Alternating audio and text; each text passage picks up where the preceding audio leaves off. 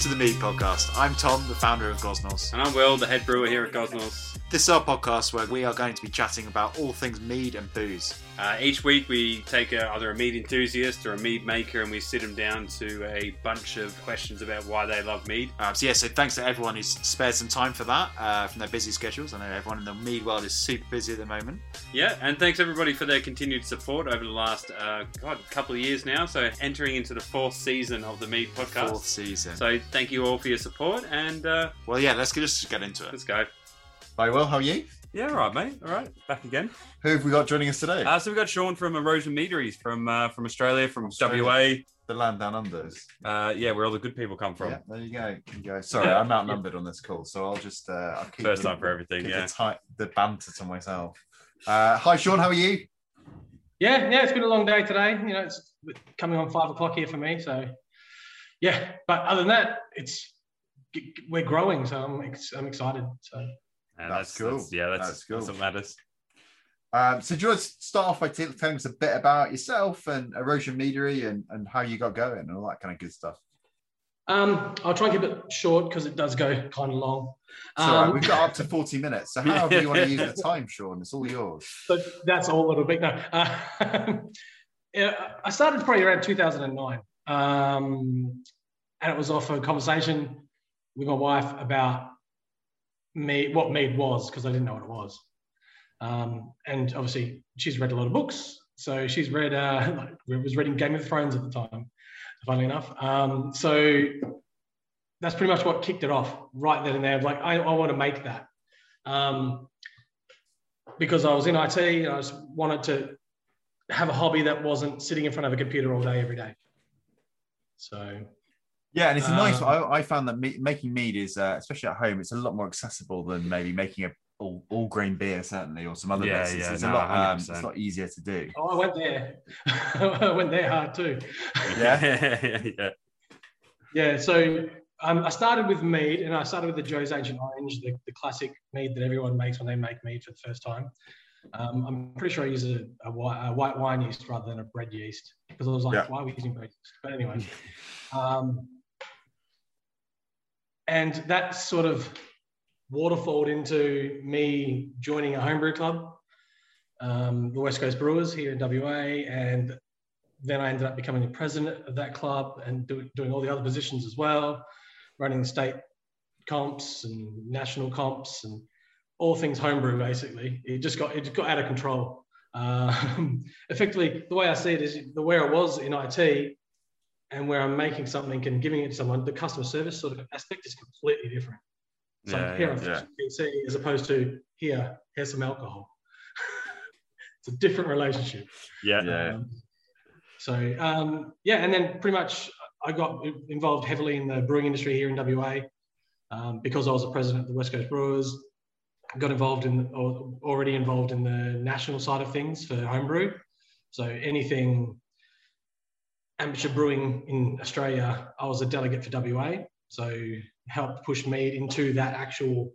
Um, it, it sort of was in that space, but it disappeared Mm. very quickly because no one was making it. There's everyone. yeah. There's all those myths that, that surround it, as everyone knows. Um, like the biggest one here is the eucalyptus honey. You can't make good mead. I'm the top person that goes, nah, that's bullcrap. Yeah. Hundred percent. It's not. Yeah.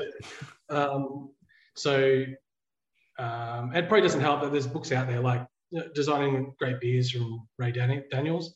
Um, on page Mm. 34, they've got the don't use eucalyptus honey on it. Literally says it in the book. Um, so those sort of things don't help that myth.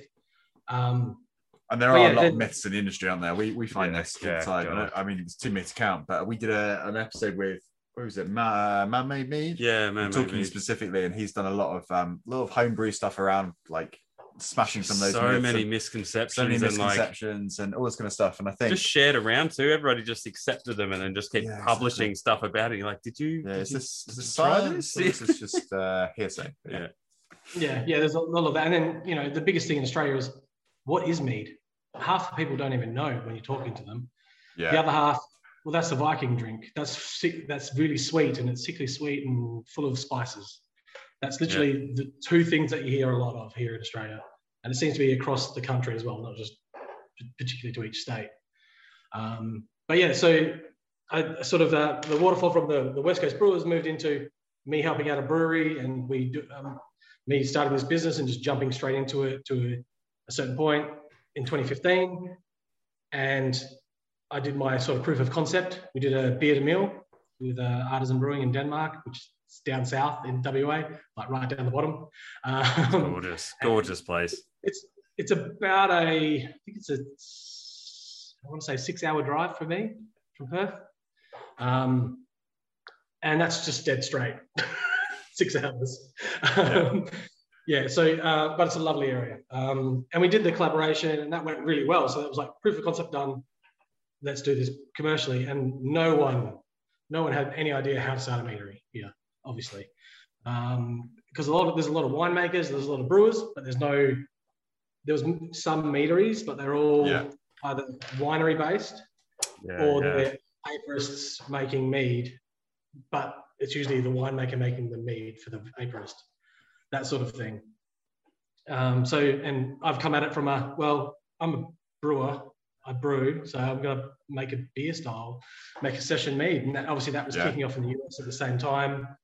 So that just you know uh, pushed me forward, um, and in 20 late 2018 we signed for this property in t- middle of that year we actually got the keys so we're still doing the field those sort of things um, and we had our first product in tank in october 2019 Nice.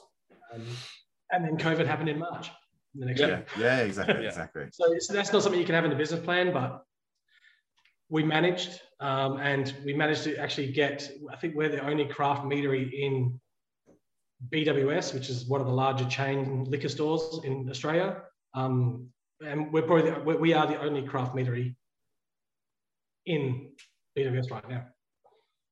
Um, Nice. So do you want to talk to us a bit more about the style you've gone for, and, and like you said, you said they were going to be session meads. Uh, like talk us yeah. through your range. So, um, I was uh, for the longest time when- when I was doing all my test batching and whatnot. I was testing with obviously our yeast and lager yeast and Belgian yeast, and I had I had my yeast that I was going to use when we go full chat making all this mead. Um, and then Kveik came on the scene. Um, so I started testing that, and I fell in love with it very very hard. Uh, that, that yeast is amazing, and that's all of our yeast. All of our meads are generally made with it. So like. Yeah. Um, we want to make five percent meads. Pretty much, like if you look at, we looked at mead from a particular perspe- perspe- perspective. it's too late in the day for me. Uh, look, looked at the yeah from a different perspective than everyone else. Because everyone else is going, okay, we're going to do mead, we're going to do honey, we're going to do this, that, the other, and all these other products that go with it. Whereas I'm looking at it from a craft brewing perspective. We're in Australia. What do people want to drink? And that's usually something something light in flavour but easy to drink, and generally around the five to six percent mark. Usually, usually six percent. Yeah. Um, and then, I mean, there's a lot of sessions that are a bit lower, a lot of session products.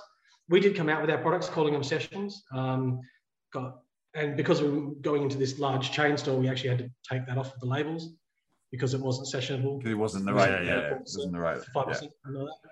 But yeah, um, we basically make a bunch. We've got a, we've got six core range, um, and they're all in cans. Um, so one of them is Nice.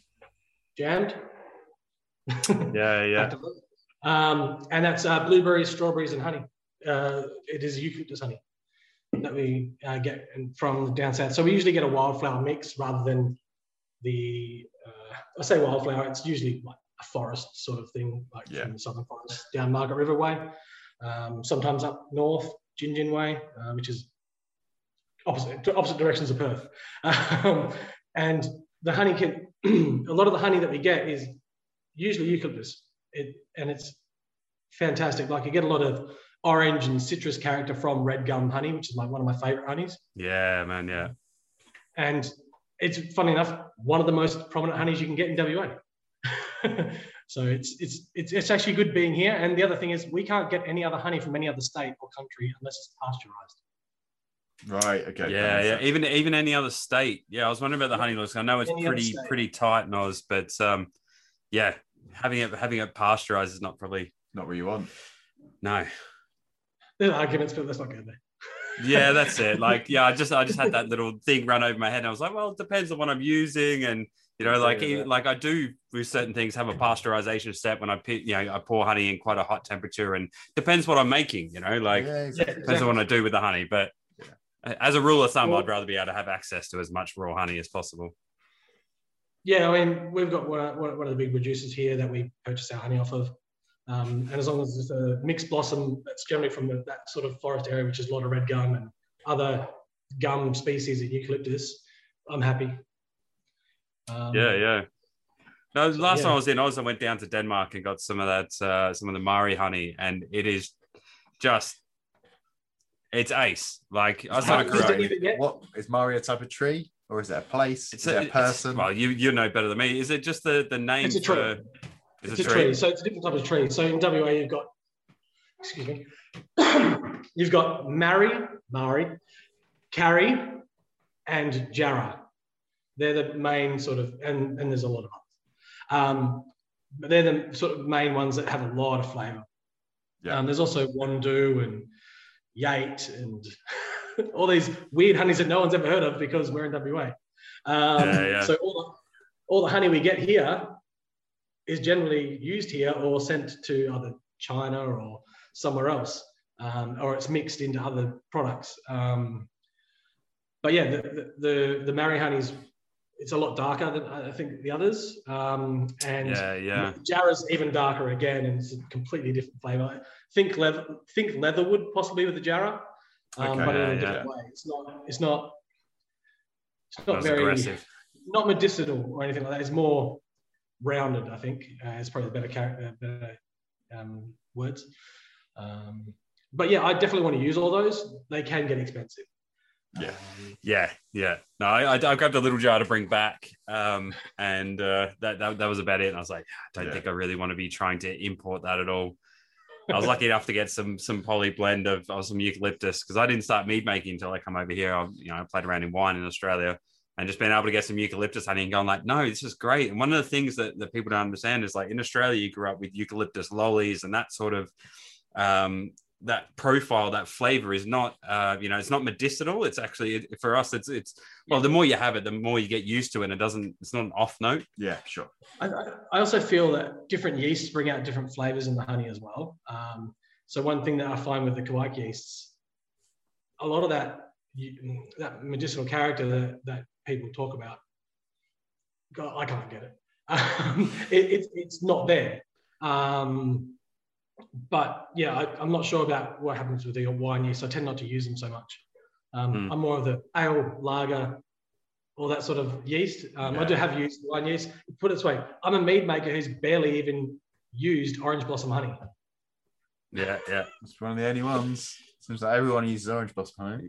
Yeah, There's nothing wrong with it. Yeah, no, it's it's a fantastic honey. It works. It's it's it's really nice to work with. It's clean. It's I reliable. think it's the right. Um, for, it's also commercially the right sweet spot between having enough flavor and being cheap. and we talk about it. It's such a good thing to to give people because there's such a distinct profile in that Yeah, honey as we well do- that people can yeah. really see that change. But eucalyptus is is it's the same sort of thing. Like you take supermarket honey and you put euca- eucalyptus next to it, and that they're almost at juxtaposed ends of, of the honey spectrum. Yeah, yeah, But, it's, um, it's, it's interesting. The the we can't get orange blossom here. We have orange like farms all over the place, but they don't um, do any pollination. It's all hand pollination and things like Oh that. right.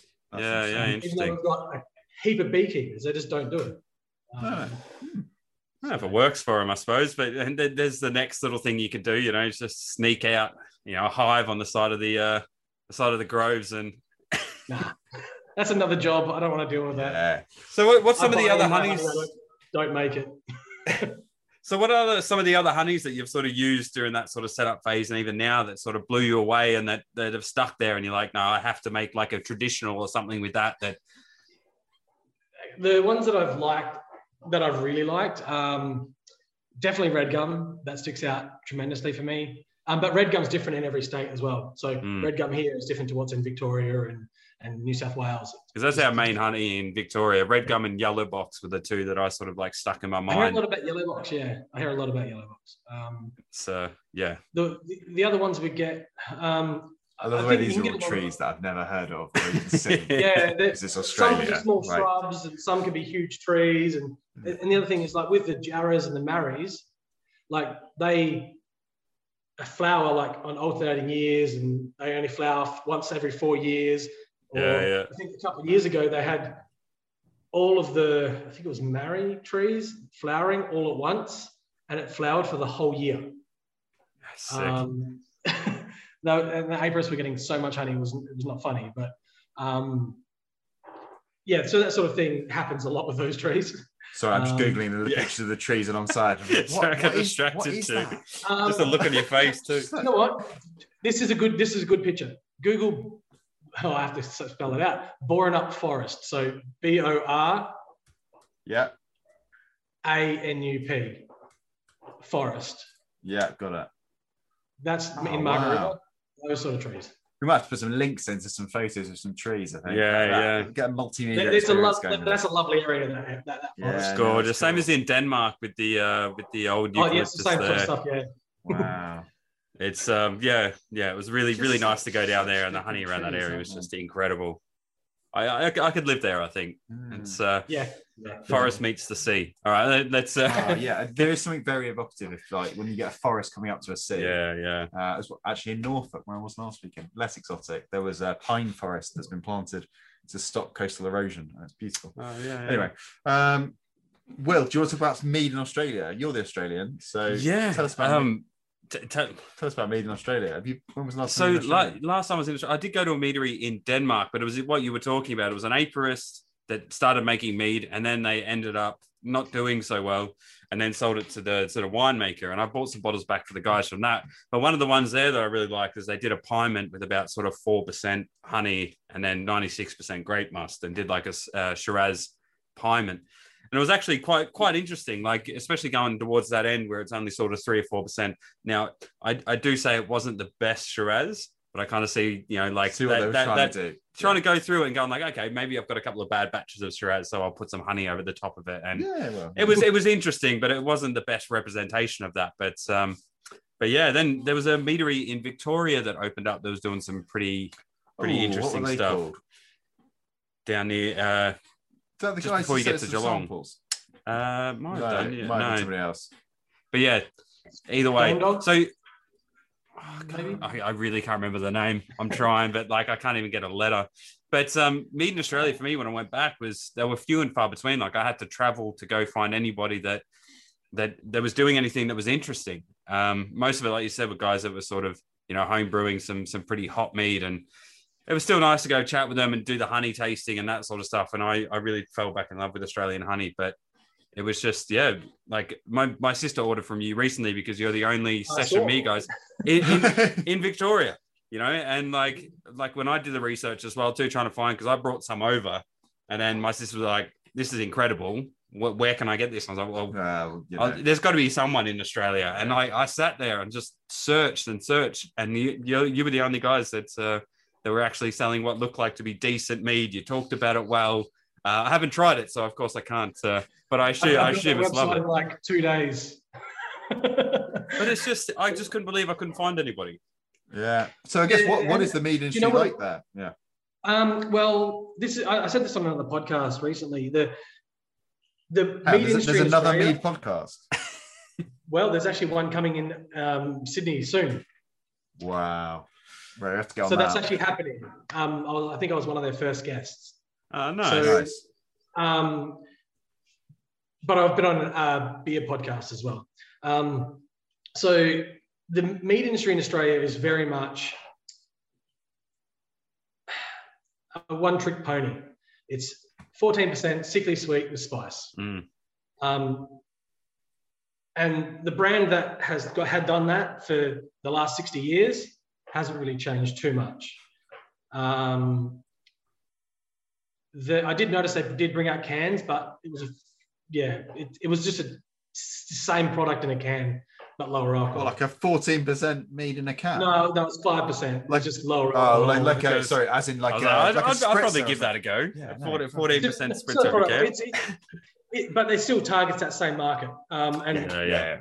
a lot of meaderies and a lot of people in Australia who who start meaderies either come from a background of apiary, like apiarists, or they're coming from a background of winemaking and they want to make mead as well as another product line, or they've they're in the LARPing community, they're in the reenacting community, that sort of thing. They're not generally come from a homebrewing background, which is what you've seen in the US. There's a Yeah. lot of homebrewers that have turned into that.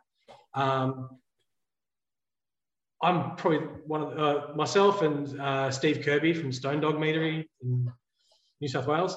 Um, we were in the homebrew scene, and we basically come from that. Um, there are a few others that are now starting as well, um, and we also started Australian mead makers on Facebook. And like we've been pushing good mead for a long time um, throughout Australia, and yeah, the I think well, I personally think that the the growth in mead in Australia is going to come from these sort of meaderies Yeah. where they're in cans and they're or even the 750, 750 ml bottles are fine. It's just the marketing needs to be targeted at craft brew or craft beer people because they're they're adventurous. Yeah, yeah. You Yeah, can't- no, and that, that's what Unless it you're is. doing Yeah. the wine, it's different. If you're Yeah, doing that's the wine style mead, then that's different. But That's kind then- of where we've come at it from as well. I think we're um we're very conscious of like the the industry in the UK probably has more uh legacy players or more heritage kind of go like brands that go back. They're not actually heritage brands. They're kind of all 50s and 60s was when they kind of came to light. yeah, Uh, and actually is oh, there's a whole lot of work we're trying to do at the moment to just get a legal definition for what mead is in the UK because uh, at the moment it's not defined. So essentially you can call anything mead, and that's Mm. uh, that's annoying for a number of reasons. oh yeah, that'd be very annoying. How, Um, how do you guys go for that there? Is there a definition So for mead in Australia? We've got telling when you tell a winemaker that you pay wet tax on your mead, the look that you get is hilarious. Um, so the, the wine equalisation tax, which is the same tax as what wine people pay, uh, wine wine Really? winemakers. So that's what mead pays as well because it's wine legally. Yeah. Um, but then you have styles like braggots and cysers and all those other things, which are mixtures of the simpler hybrids, right? Um, even those, they're still meads. But I know some of the definitions have changed over the years, um, and it, it's still changing. So uh, we're actually one of the founders of Mead Australia. So if you think of like the industry associations, um, so there's us. Um, I can't think of everyone right now, but there's about six of us.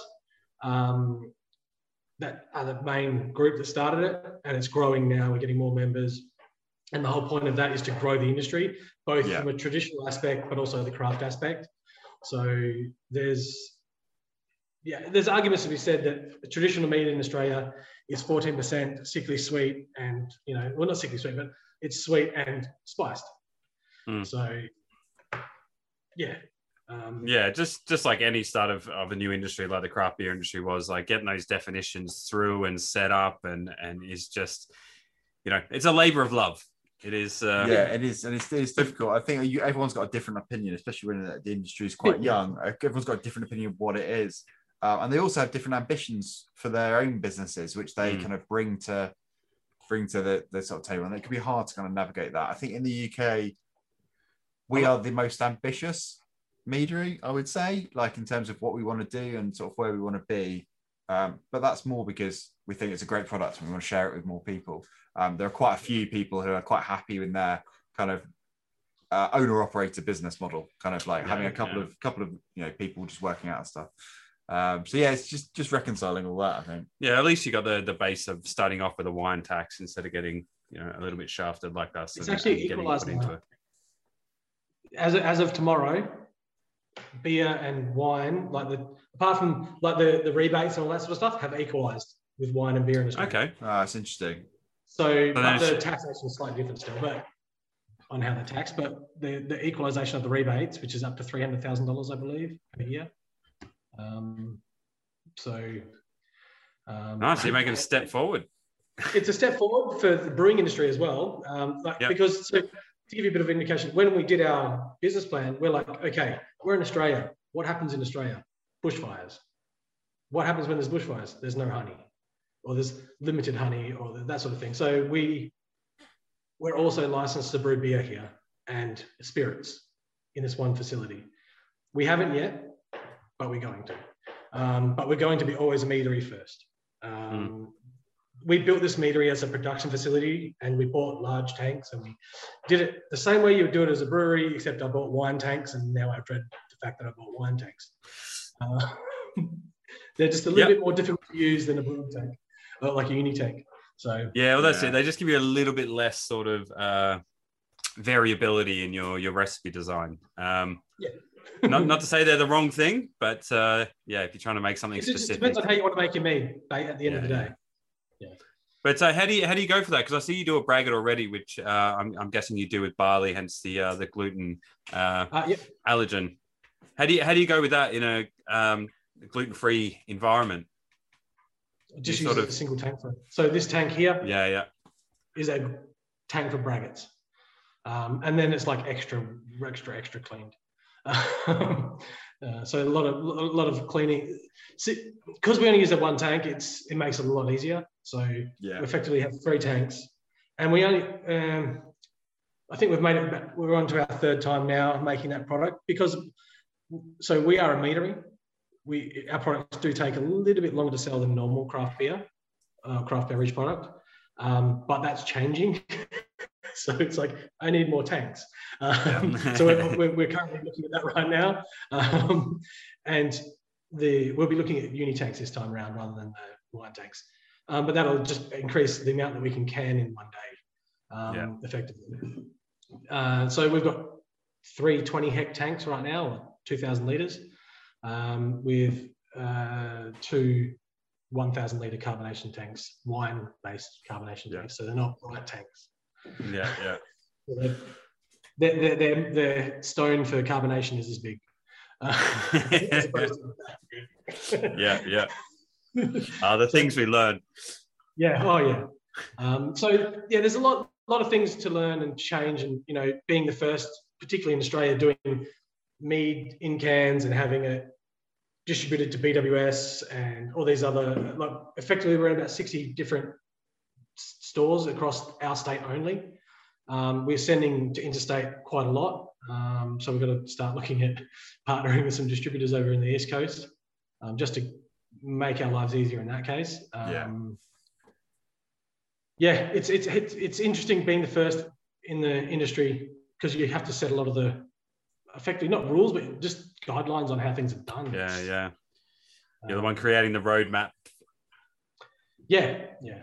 Um, so, So keep it keep it on the braggot train as well. Uh, how do you go like uh, working with hops uh, versus in your braggot versus using hops in your mead? Because I see you do a couple other hopped mead meads as well. oh, oh yes, yes. So um, I need to do them again for summer, so they'll be coming out again. Um, one of the first ones I ever did that I loved the most was our Land of Hops and Honey. It's basically Mandarina Bavaria hops, honey, water, yeast, nutrients. That's it. Five percent. Yeah, um, yeah. It's probably one of the easiest meats to make, and for you know a thousand liter batch, I think I used um, two kilos of hops for just a dry hop, nothing more. Yeah. Um, and you just get this light citrus orange notes on it, and then you get the honey floral notes coming. They, they, they just blend really well, and then it's dry and it's in kegs, so you just pour it off the tap. It's just, you know, fantastic for cocktails, those sort of things. So very easy. Um, where, the, where you go the opposite end of that, where you make, where I make Nord juice, which is uh, a Kveik style mead, or uh, it's a it's a NEIPA style mead in the sense, so NEIPA New England Yeah. IPA style. I've basically taken a, a New England IPA recipe that I've ha- had designed, well, that I designed. Then I took all the malt out of it and went, okay, what do I need to do with these hops? All right, so there's a very small isomerization step to get the bitterness character. Um, and outside of that, there was using the, the Kveik yeast, which we use. So we've got multiple strains here. Um, Yeah, nice. some we, we do use Voss, which is the main one. That that's used in five of our core products, but the sixth one is different. And that's our sort of our house yeast. i they're all our house yeast, but this one's like the one that we're not telling you all about because I like it so much. Yeah, that's Um, it. That's it. And that's used in our Normie. Um, but the with Nord juice, that was Ebbegarden Kveik, which is a lemony sort of citrusy Kveik yeast. Um, they're all fermented at ambient, So in summer, that's usually about 36 degrees um, centigrade. Nice. So, and I just, let, I just let it rise, free rise, and then I let it, once it's finished, we then crash chill. Um, the haze in that stands really well. So basically, I've taken, when, when I did the Nord juice, I took all the hops and I went, okay, I need to limit all of these hops. Um, and we did a small isomerization step, which was about 30 minutes in about 10 liters hmm for about 1500 liters of Nord juice of, of memory, and then added that in and then dry hop the rest. Nice. So, and it was all pitched together because we wanted the biotransformation to happen between the yeast and the hops. So it, could, Yeah, it, yeah. it would, it would remain cloudy. Um, we have none left. It's all gone. Even the samples are gone, like the, left, the ones left over for history reasons. They, Yeah. they were very, very much, it was very lemony on the nose because there was a bit of lemon drop hop in there. There's uh, Azacca, um, Cascade, and Simcoe, I'm pretty sure. Um, Nice. Off the top of my head, and it was just so easy to drink at seven percent, and just really hoppy. But there's no body there from the malt, so you have to. That isomerization step was probably a little too high, um, so it's just just dry hop from now on, nothing else. So Nice. Yeah. So, did you do anything to sort of make up that body? Because we talk about it quite a lot as well. That sort of filling in a session mead, especially filling in that that rounded body when you're sort of trying to make a more beer style. Like, did you just kind of let it be what it, what it is, or is there a couple of little tricks that you sort of put it put it put to it? I I used an ale yeast. I think that I think a lot of the cases an ale yeast. yeah. is the fix for that for that particular problem. Um, you know, there are yeasts that produce a bit more glycerol and those sort of things, but it's our yeast is what fixes that problem generally. Um, we and obviously the hops in this case they, they sort of substituted themselves to that body as well. Um, outside of that, we did really nothing else. That was pretty much Yeah, it. It was just, yeah. just No, we kind of find that as well. Like we we tried lots of different bits and pieces, and we're adding things that we don't like to add to our meads. We we sort of found that there's a nice little sweet spot with a with a low flocculating yeast and and something just to just to give it something to, to grab a hold of. You don't need too much, even just one or two points of sugar as well, if you can get it to sort of not chew through everything and and and get too acidic. But having that little bit of sweetness left over, you know, because you don't have that sort of uh, those chemical uh, chemical those um those uh, complicated sugars sitting there and and and those unfermentables creating that sort of little bit of body. So trying to navigate Yeah. that and and fill it in with as much as you can. And it's it's it's you know you put you know say it's a NEIPA, but really it's it's a thing all on its own. You know it's it's that sort of style and it's got some of those Yeah. characteristics, but just in that body just makes it something quite Mm. unique. I think in the end I called it a hazy mead. Uh, Yeah.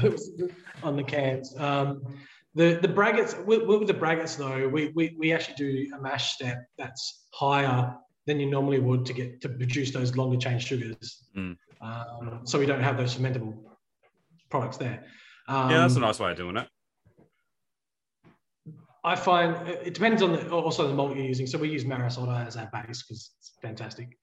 Yeah. Um, and the uh, there, there's a couple of specialty malts there, but, but not too much. There's some wheat as well, um, and we still use the Kveik yeast, and um, we are playing around with the hops. So the first one was very fruity, probably too much, and now it's gone back the other way, too piney. So we're just trying to dial that one in a bit, a bit more. Um, but yeah, it's interesting to see how that one plays because also every honey that we use, and I, I can't remember had this on the page. I know I had it on their website at least one stage. All of our honey is going to be different, effectively.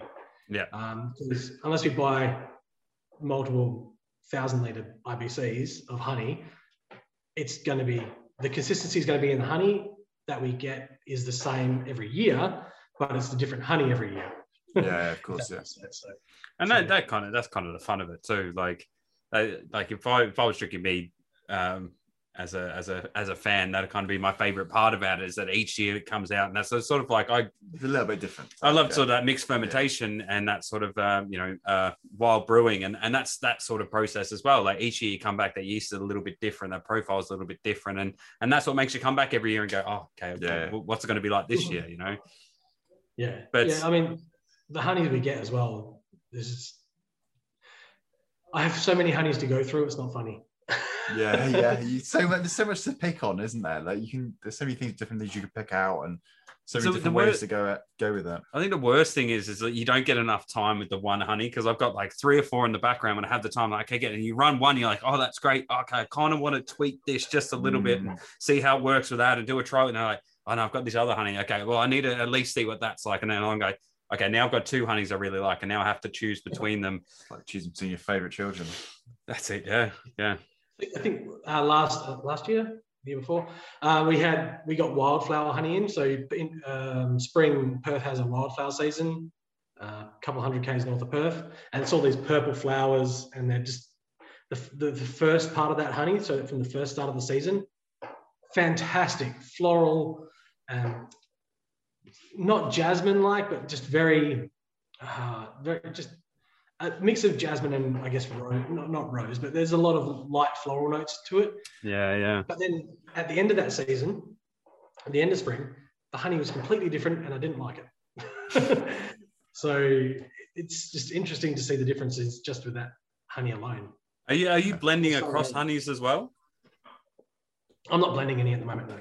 Yeah, yeah. We we just played around a little bit with that, and I find it I find it interesting. Like if you can grab a couple of honeys that, like you're saying, that that have characteristics that I really like, and then sort of put them with some ones that that have a bit more depth. You know, like I really like heather honey, but it's one of those ones that is difficult for certain people to to like. You know, it is quite intense. Yeah. It's, it can be medicinal to some people, but it has some of the most interesting qualities and has you know has some proteins in there as well and some really really cool stuff to work with so i'm having to like figure out okay where where's the sweet spot of blending this with something that's a little bit more little bit more uh, floral or a little bit more fruity. And and i'm Mm. starting with we've got one on now which is you know aptly named the, the brewers blend which is just kind of chucking in a whole couple of different bits of honey and then fermenting that out and just seeing how much heather can i put in there before it's actually just solid heather. Yeah, and it's just give it like a, a, a, a you know a medium for that heather to to shine in so people can go like okay no like it's it's cool and i'm i'm ready to scale up There was a there's a brewery here called Blasta, and a Scottish guy runs it. Um, he, I'm pretty sure he bought a bunch of heather across to WA and got it got it through customs somehow, and they put it in their Scotch ale. um, but yeah, no, apparently the hardest thing he's ever done was to bring that honey in. Yeah. yeah i can imagine the, the the the laws around getting anything into australia is is is intense like i remember when i was over in uh in in wa i was chatting to a couple of brewers there and they were talking about like how hard it was you know sort of five six years ago to get different strains of yeast across and being able to sort of build these things up and i think he was he had to set himself up as the distributor for for white labs just to be able to get access oh, to Brian, yeah brian yeah yeah he- he- he's, So, he's the owner of Artisan. Oh yeah, nice. Yeah. So um, like, yeah, "Oh, just that's like, fine. so like yeah, he took took us uh, and had a bit like he was the one who gave us a couple of contacts down in Denmark and said go down there and and, and have a bit of a, a a march around down there and yeah, it was it was it was it was fun. But yeah, just getting stuff in was so difficult and like having to do what you guys doing and and push and get everything in is is just just adds a little bit more sort of trouble to to a general yeah, day. I, I I call Brian and Julia beer mum and dad. Um, they don't like it. Uh, well, they might like it. I don't know. Either way, it's fun. They're great Either way, I do it. yeah, that's it. Yeah, exactly. Um, no, those guys helped me out heaps at the start, and I, I'll help them out any day of the week whenever they ask. Yeah, yeah. No, he's lovely. Really set some time aside. Like I was, I only had short windows, but yeah, he set up with a couple of friends of mine live down in uh in uh oh god. Come back to me on that. Yeah. Uh, yeah, it's just Albany. Oh, no, it's down down like south um southwest coast. Uh, Mar- doesn't start with um. Oh, it'll come to me. But I had a wedding. It's just near Margaret River. I had a wedding in Margaret River, and, Oh, and yeah. No, it, uh, I just yeah, it, it'll. I I just had it in my head names. too. Yeah, yeah. This is it's like I, I assume there's a lot of towns we could go through Yeah. and still never get there. Oh yeah, there's some yeah, great. it's a coastal town anyway, and they've got like a, a little brewery there, and and it's just yeah, it's beautiful. Nice, nice. Well, Sean, thanks a lot for your time. We're kind of getting towards the end of our. We're trying to keep you in about forty minutes. I guess is there anything else that we've missed that you want to talk about or ask us or you know anything that's Um, you're really excited in the world of mead? At the? Oh, I will say one thing. Um, somehow, I think someone had your products in Singapore, and they brought Yeah. them back, and they posted onto the local like beer page here. Um, your last name is a suburb in this in this state. Yeah, it is. I follow. I follow the hashtag with, uh, hashtag Gosnells. Yeah. Yeah, it's synonymous with uh, drugs. Um, yeah. No, I got I got that from the uh, the references on Instagram. Yeah. yeah, Yeah. yeah, th- th- th- th- yeah. So that that was pretty funny when they saw that. Um, Yeah. and, Have you seen this one? I'm like, yes, I know of Gosnells. Also, I grew up in that suburb. Brilliant. So, um, yeah, no. The only things I really have to say is, you know, the um, Australia is now, I think, working out what mead is, and it's growing. Um, we're going to have a lot more meaderies using the honeys that we are have here in, W- in Australia. Um, so eucalyptus is no longer the bad thing. Um, Yeah. That's one of my favorite everyone's. Use nutrients. Sorry. It's one of my favorite traditionals. Like as soon as I started doing this, and I think I've already told this story on here, but Yeah. Yeah. here we are again. We only have Yeah. so many stories to But- tell. haven't so just have to keep recycling. I got tons of. It's just uh, yeah. Uh, no, just like being able to get honey across. The first thing I wanted to do when I started making mead, I was like, I need to get at least some eucalyptus, if not red gum honey, and I just want to ferment it. Like I just Yeah. couldn't No, get it it's out cool. of my head. was really cool. It really and cool. it was really well received here. I thought people would be a little bit more like, "Oh, that's that's medicinal, that's weird," and it was just one of those ones that everybody loved, and it was yeah. I just I really enjoyed it. yeah. So I'll talk to you about seeing if I can get more honey from that side over here. Yeah, that sounds good. Like that. Yeah, we, we- yeah. I've got some contacts. Well, Sean, thanks very much for your time. Um, and No I hope you have a good Thanks evening. having me. Yeah. yeah, No, beautiful. Thanks very much. Appreciate it, mate. Take Good care. luck. Take care of yourself. Thank you. Thanks for listening, guys. Hopefully you enjoyed that. So hit the subscribe and like button, and follow us on all our social media. And we'll see you again next week. If you've got any questions or thoughts, or just want to chat about mead and honey, then drop us an email to podcast at dawsons.co.uk. Or better still, jump on our Instagram, ask us uh, any questions that you have, and watch us scramble to try to find the answer and uh, look like we know what we're talking about. Or if you want to see what I look like, you can head on over to the website at www